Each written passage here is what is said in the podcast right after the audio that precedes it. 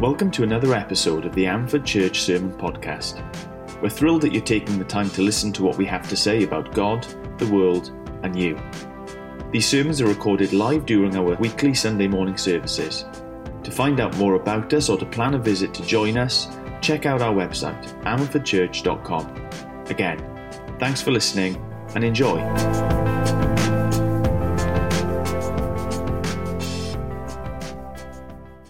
Okay, well, as I mentioned, we're still in 2 Samuel. We're still in the life and times of King David and others. I wanted to confess something before we start. I like having pretty flowers in the house. You might think that if you ever see me with a bunch of flowers, that I'm being a romantic husband buying it for Charlotte. No. We've got very different taste in flowers, and I'll be honest with you, I buy the ones that I like. Because if she wants flowers, she can get her own flowers. What I like, especially, well, you know how it is, gents especially, you try your best, and then you get shot down, and that happens enough times, and you learn it's best not to try. No. Seriously, though, my favourite flowers to have in the house are daffodils. So it's not something we can have all year round, but I love bringing home a bunch of daffodils that have got the closed head on them, the bulb, is that what it's called? The trumpet, something like that. It's closed. You put them in the water, and maybe they start to move a little bit. But by the time you wake up the next morning, you come downstairs, and they've opened fully. And one of the marvelous things you get when you put these daffodils, specifically in a vase in my kitchen, is the sun coming in through the patio doors. And it's not just this massive yellow trumpet that is looking you in the face. It's just yellow all around. The glory shines, it bounces. We've got white walls, we've got glass tape, everything just becomes this golden, glorious yellow of the daffodils. And it's marvelous.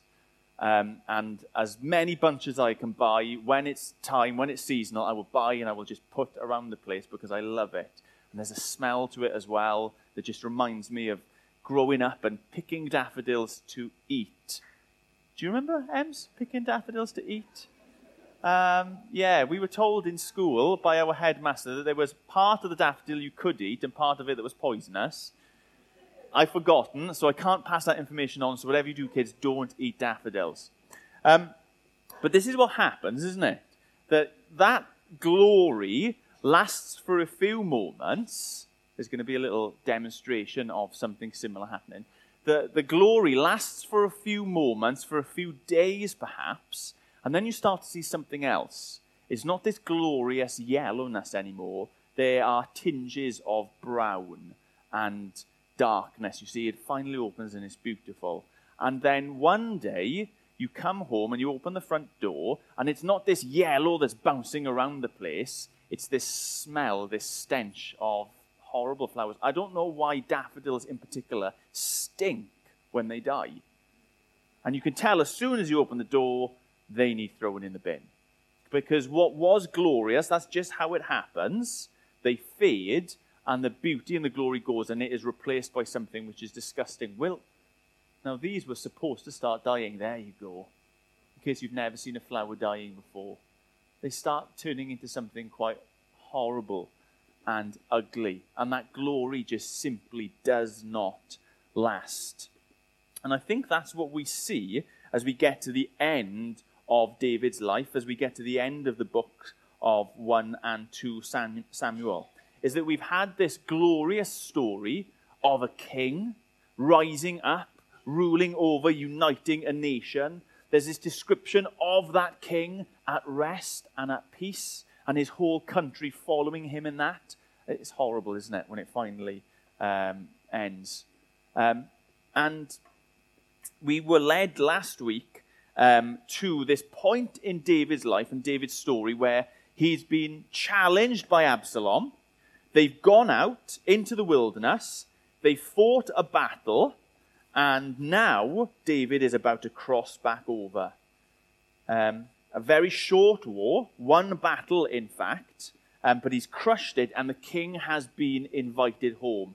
And it's an opportunity for the reinstatement of everything that had been before, for for that glory to be recaptured?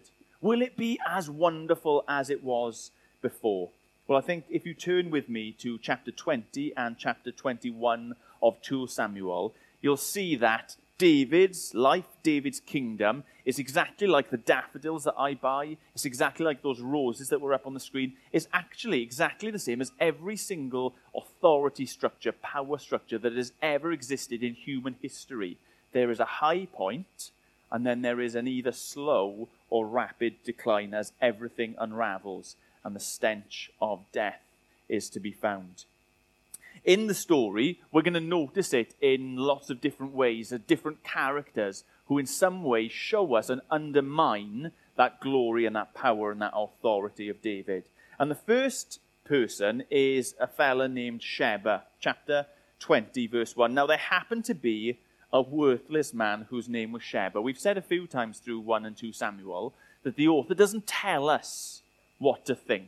Just leaves things out there for us to make up our own minds. Was that a good thing that they did? Was that a bad thing? Are they a goodie or a baddie? We don't need to ask those questions about Sheba. We know he's a worthless man. He's a worthless man, the son of Bichri, a Benjamite. And he blew the trumpet and said, "We have no portion in David. We have no inheritance in the son of Jesse.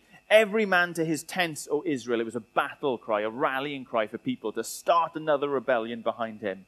So all the men of Israel withdrew from David and followed Sheba the son of Bichri, but the men of Judah followed their king steadfastly from the Jordan to Jerusalem. You'd be forgiven for thinking that Absalom's death, that fine-looking, shrewd, manoeuvring young man, that having dealt with him, that David's throne would be safe once more, safe forever, back in his possession. But no sooner has Absalom been dispatched, that coup has been averted, than there's another challenger rising his head, Sheba. Not someone who had skillfully stolen the heart of the people, but a man, the story tells us, who was worthless. Now, this should show us something of how unstable David's throne is at this point. That a nobody, worse than a nobody, someone whose reputation does go before him, and it's not a good one, he now dares to stand up against King David, to call the people to reject their king and to follow him instead. It's not a glorious picture of the king on his throne, is it? Let me deal with the suspense. It doesn't end well for Sheba. If you fast forward through the chapter 22, he's held up in a city, a fortified town, and we learn that he is, he's dealt with in a pretty severe way. It says this, verse 22 of chapter 20, "They cut off the head of Sheba, the son of Bichri, and threw it out to Joab. So he, Joab, blew the trumpet, and they dispersed from the city." He dies pretty quickly in the story, but not before he's done his part in undermining the king. Do you see that? Not before he's sown the seeds of doubt in our minds and in the minds of the people who were involved in the story. That David is no longer that untouchable, unquestionable sovereign. Sheba shows us that the throne isn't quite as safe, isn't quite as secure as it had been when David was in his heyday. It's the first chink in the armor, the first sign, symbol of decay. The next is someone called Amasa. Now, we've met Amasa before. He was the one who was actually in charge of Absalom's army in the rebellion, but David had remarkably forgiven him, shown grace to him, hadn't punished him for leading the troops into battle, and more than that, had appointed him over the head of David's own military now. Back in chapter 19, he was supposed to be replacing Joab. So when Sheba reared his worthless head, this is what King David decides to do. Verse 4, he says to Amasa, "Call the men of Judah together for me within 3 days and be here yourself." So Amasa went to summon Judah, but he delayed beyond the set time that had been appointed to him. He's been graciously forgiven for his part in the rebellion. More than that, he's been given this power and this authority to lead David's troops. And the very first time he's called on by David to exercise that authority, what does he do? Well, it's not direct disobedience to what the king instructs, but there doesn't seem to be a sense of urgency in Amasa to follow his leader. He doesn't exactly follow the orders down to the T. He delays. Maybe he's questioning, maybe he's deciding, well, actually, do I want to stick with David? Or do I want to jump ship and follow Sheba? Let me deal with the suspense. What happens with Amasa? The next scene is David saying, well, if you're not up to it, I'm going to send someone else. Abishai, he's dispatched to take care of Sheba, and there's absolutely no way back for Amasa. Verses 9 and 10, he comes across Joab. Joab says to Amasa, "Is it well with you, my brother?" And Joab took Amasa by the beard with his right hand to kiss him. But Amasa did not observe the sword that Joab had in his hand. So Joab struck him in the stomach and spilled his entrails to the ground without striking a second blow, and he died. It doesn't end well for him. He dies as well, but not before he's played his part in helping us see, sowing the seeds, revealing the chinks, in undermining the king's armor, the doubt in our minds, that David, just because he has commanded or instructed something, doesn't necessarily mean we have to do it anymore. Doesn't necessarily mean that. His word is no longer law. He may be sitting on the throne, but there's wiggle room for those under him to act over and above what he has instructed. Amasa shows us that David's edicts aren't quite as binding as they had been. Another chink in the armor, another clue to the glory leaving, the decay, the wilting setting in. The next person is Joab. Now, Joab we've seen in all manner of circumstances. We've praised him, we've done the opposite of praising him. We've seen how he's a man of action. He's a passionate man, not necessarily a man who does what he's told, but does what he thinks is best in the interest of the king. Now, set the scene. He's been sidelined. He is the one who has been replaced by David for his numerous infractions. You remember he took Absalom's life in direct contradiction to David's instruction. Then he gives David a dressing down for mourning the death of his own son in front of all the troops. He has gone in the story from being David's trusted right-hand man who is dispatched to deal with the Uriah problem to being not even number 2, but to being number 3 or 4, yesterday's news.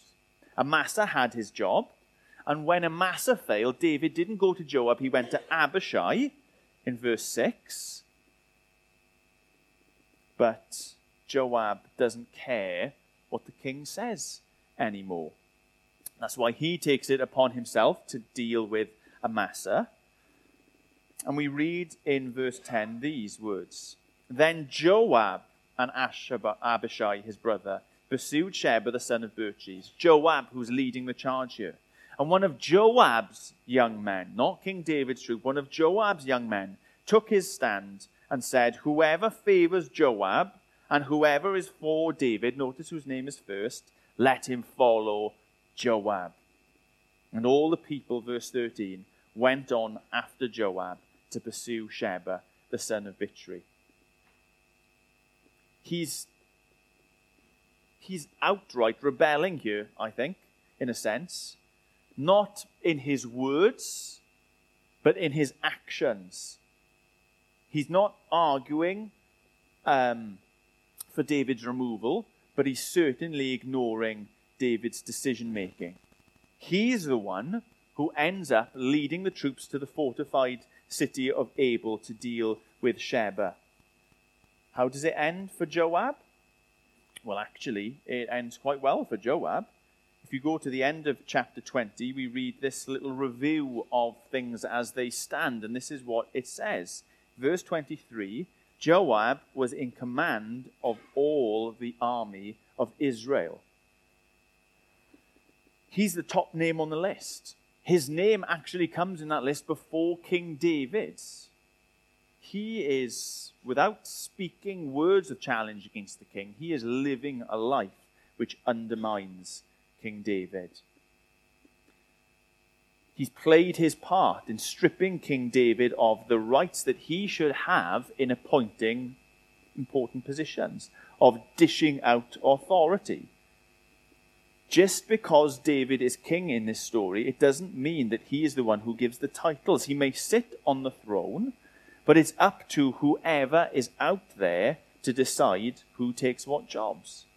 Joab shows us that the king is kind of just a little puppet, that he's a figurehead and nothing more at this point, that he's a quaint callback to a bygone age. Turn over to chapter 21 and we meet the Gibeonites. They're the next group that show us that David's authority and glory is ebbing away.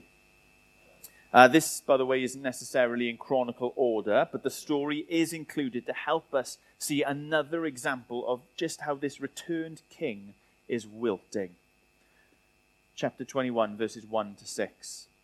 Now there was a famine in the days of David for 3 years, year after year, and David sought the face of the Lord, and the Lord said, there is blood guilt on Saul and on his house, because he put the Gibeonites to death. So the king called the Gibeonites and spoke to them. Now the Gibeonites were not of the people of Israel, but of the remnant of the Amorites. If you go back to the book of Joshua, you'll read the story of how they got protection, and they got an oath, a promise from the leaders in Israel that they would be able to live amongst them and never be harmed. Although the people of Israel had sworn to spare them, Saul had sought to strike them down in his zeal for the people of Israel and Judah. David said to the Gibeonites, what shall I do for you? How shall I make atonement that you may bless the heritage of the Lord? The Gibeonites said to him, it is not a matter of silver or gold between us and Saul or his house. Neither is it for us to put any man to death in Israel. They're basically saying, look, not for us to say. But David presses and he says, what do you say that I shall do for you? How can I make things right? And they say to the king, the man who consumed us and planned to destroy us, so that we should have no place in all the territory of Israel, let 7 of his sons be given to us, so that we may hang them before the Lord at Gibeah of Saul, on the chosen of the Lord. And the king said, I will give them. There's a few things in here that just mark and show us of David's waning influence. He's got no power to affect prosperity in the land. There's famine. There's a lengthy drought. He learns that the only thing that he can do is to go to the Gibeonites and promise to do for them whatever they ask. He is in a compromised position there. He has to do what he's told by them. And when we find out what they've asked them, they ask him to break the law. They ask him to punish Saul's sons for what Saul has done. Sadly, David consents.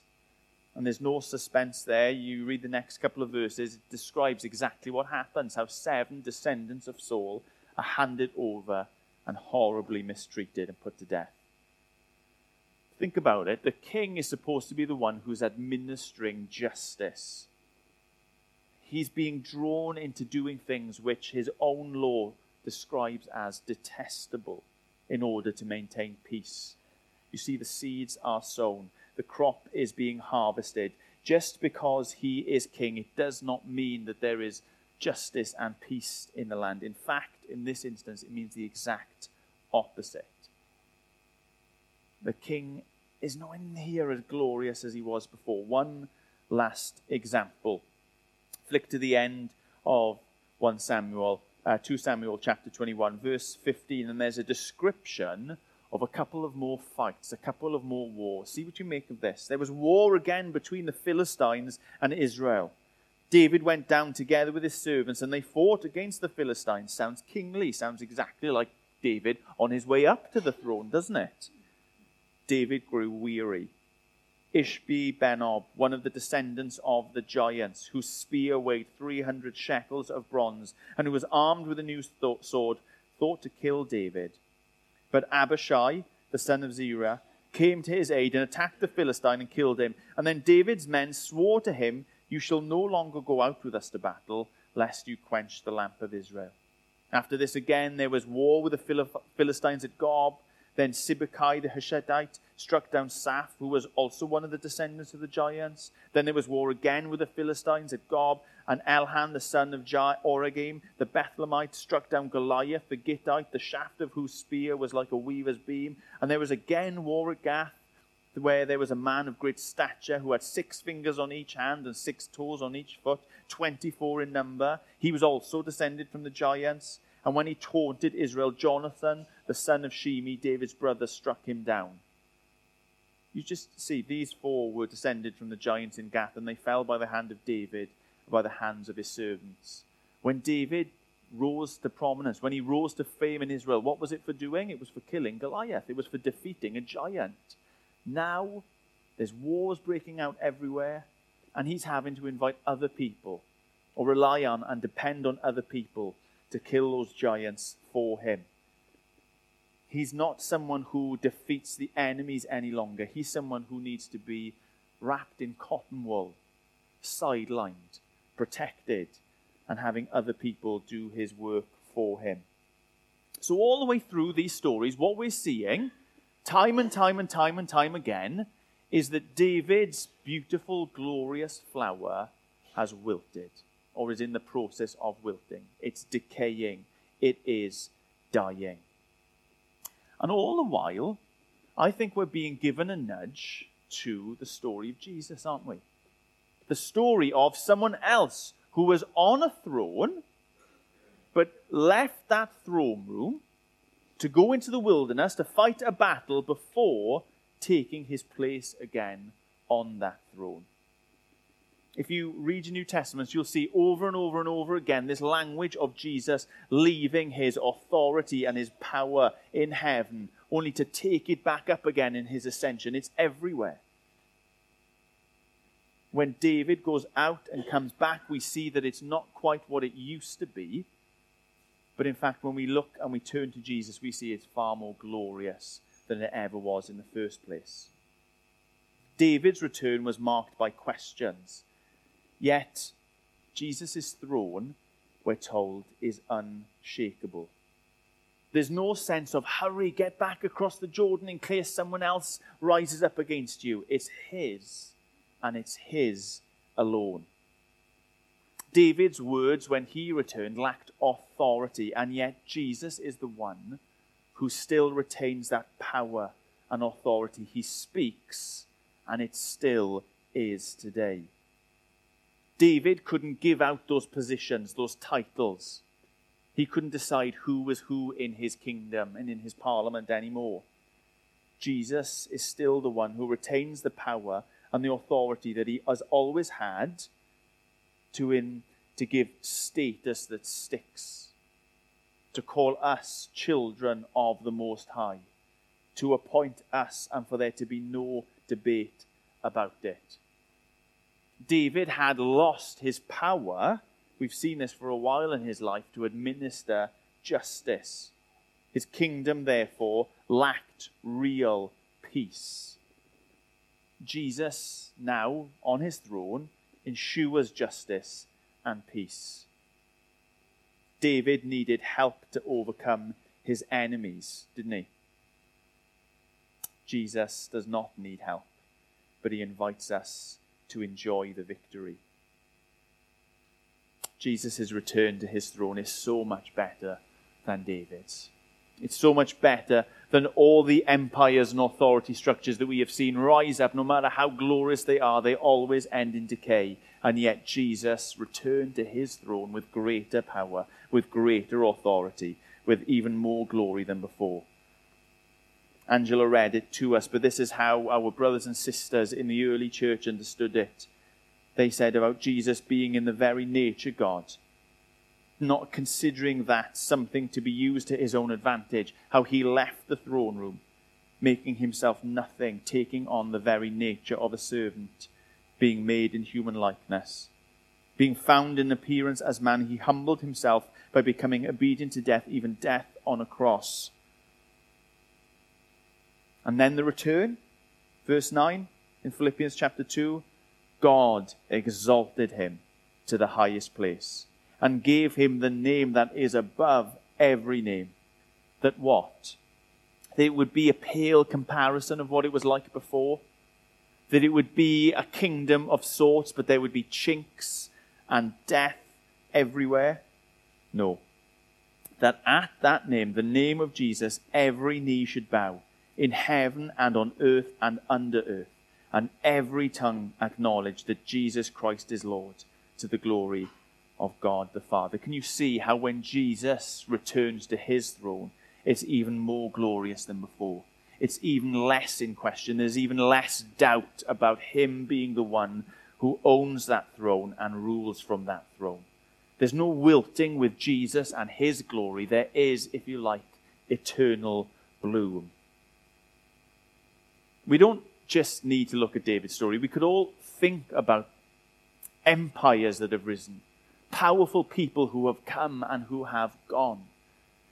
And I want to encourage you this morning to consider whose power and whose authority are you living under and are you living for? There are a couple of options. We could be overcome by the power and authority of someone in our world outside of us.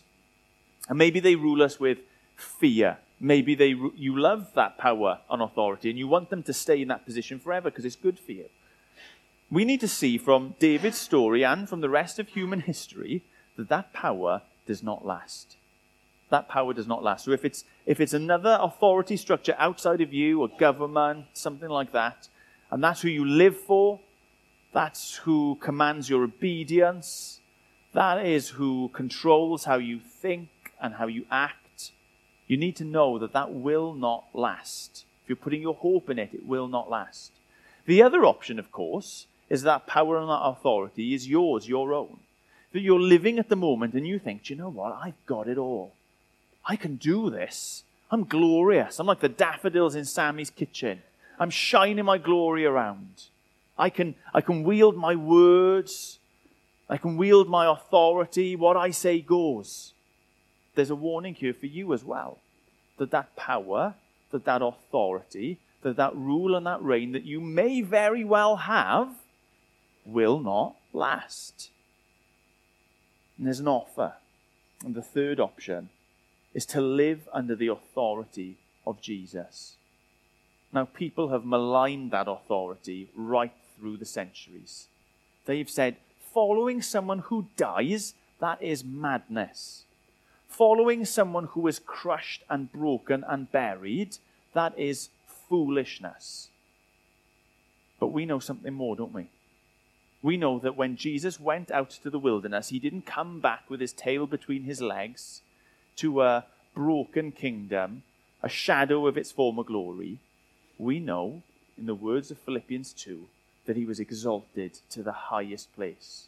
That he occupies that space, not just in our lives, but over all the universe, all created things, at which every single knee will bow and tongue will confess that he is Lord. There's no hint, there's no sense that authority will diminish. In fact, the only way we can understand it is that Jesus' influence, his power, his authority is going to grow until it's fully realized in the new heavens and the new earth. So we've got this choice, haven't we? Do we continue to live under a David-like structure? One that is powerful, but is going to fade? Do we choose to live under our own authority and believe the hype that we are everything, the be-all and the end-all? Or do we recognize that Jesus actually is the true authority and not an authority that's going to fade, but an authority that is going to last? The answer, if you're wondering, should be obvious. Which of those we need to choose? Which of those we need to trust in? Which of those we need to, like David, at the end of our life say, do you know what? It's not my kingdom, God. It's not me and my power, but it's Jesus. You are my rock and my fortress. You are my deliverer. As the petals started to fall off, as the stench of death in his kingdom grew and grew, this is what he realized, that God was his shield. that God was the horn of his salvation, his stronghold and his refuge, his Saviour who rescued him from all violence, that there is one name to be called on, and it's not his name. It's not the name of whoever's going to replace him on the throne, Solomon, whose kingdom was even greater than David's, but it's the name of the Lord. It's Jesus' name, the one who is worthy to be praised, the one who will, who does, and always has saved us from our enemies. Lord God, we thank you.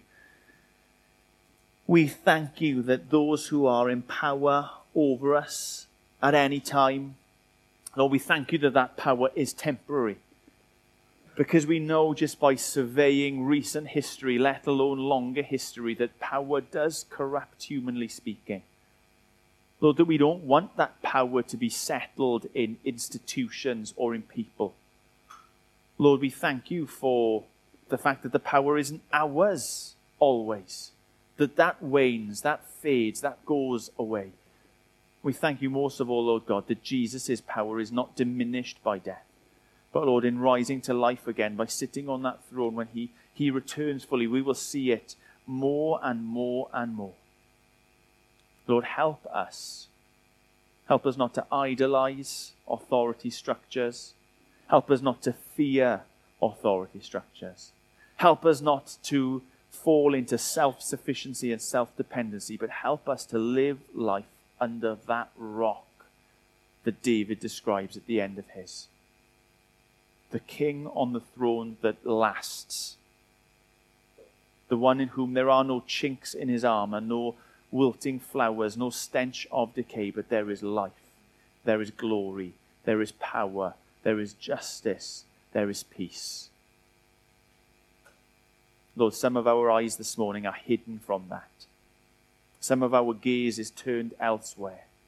Oh, I pray that by your Spirit you would help us to see Jesus on his throne, eternally so, ruling and reigning for our good, for our prosperity,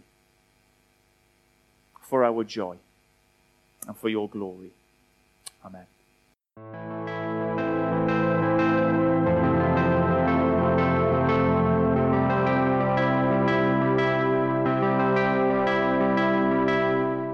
We hope that you found today's message useful and challenging, and we want to take a moment to offer you some next steps that you can take right now. Why not get in touch with us via email at contact@amfordchurch.com if you have any follow-up questions or things that you'd like to discuss. If you want to know more about what's going on at Amford Church, make sure to like us on Facebook. And lastly, check out our YouTube channel for video teaching in addition to our sermon podcasts. Thanks for listening.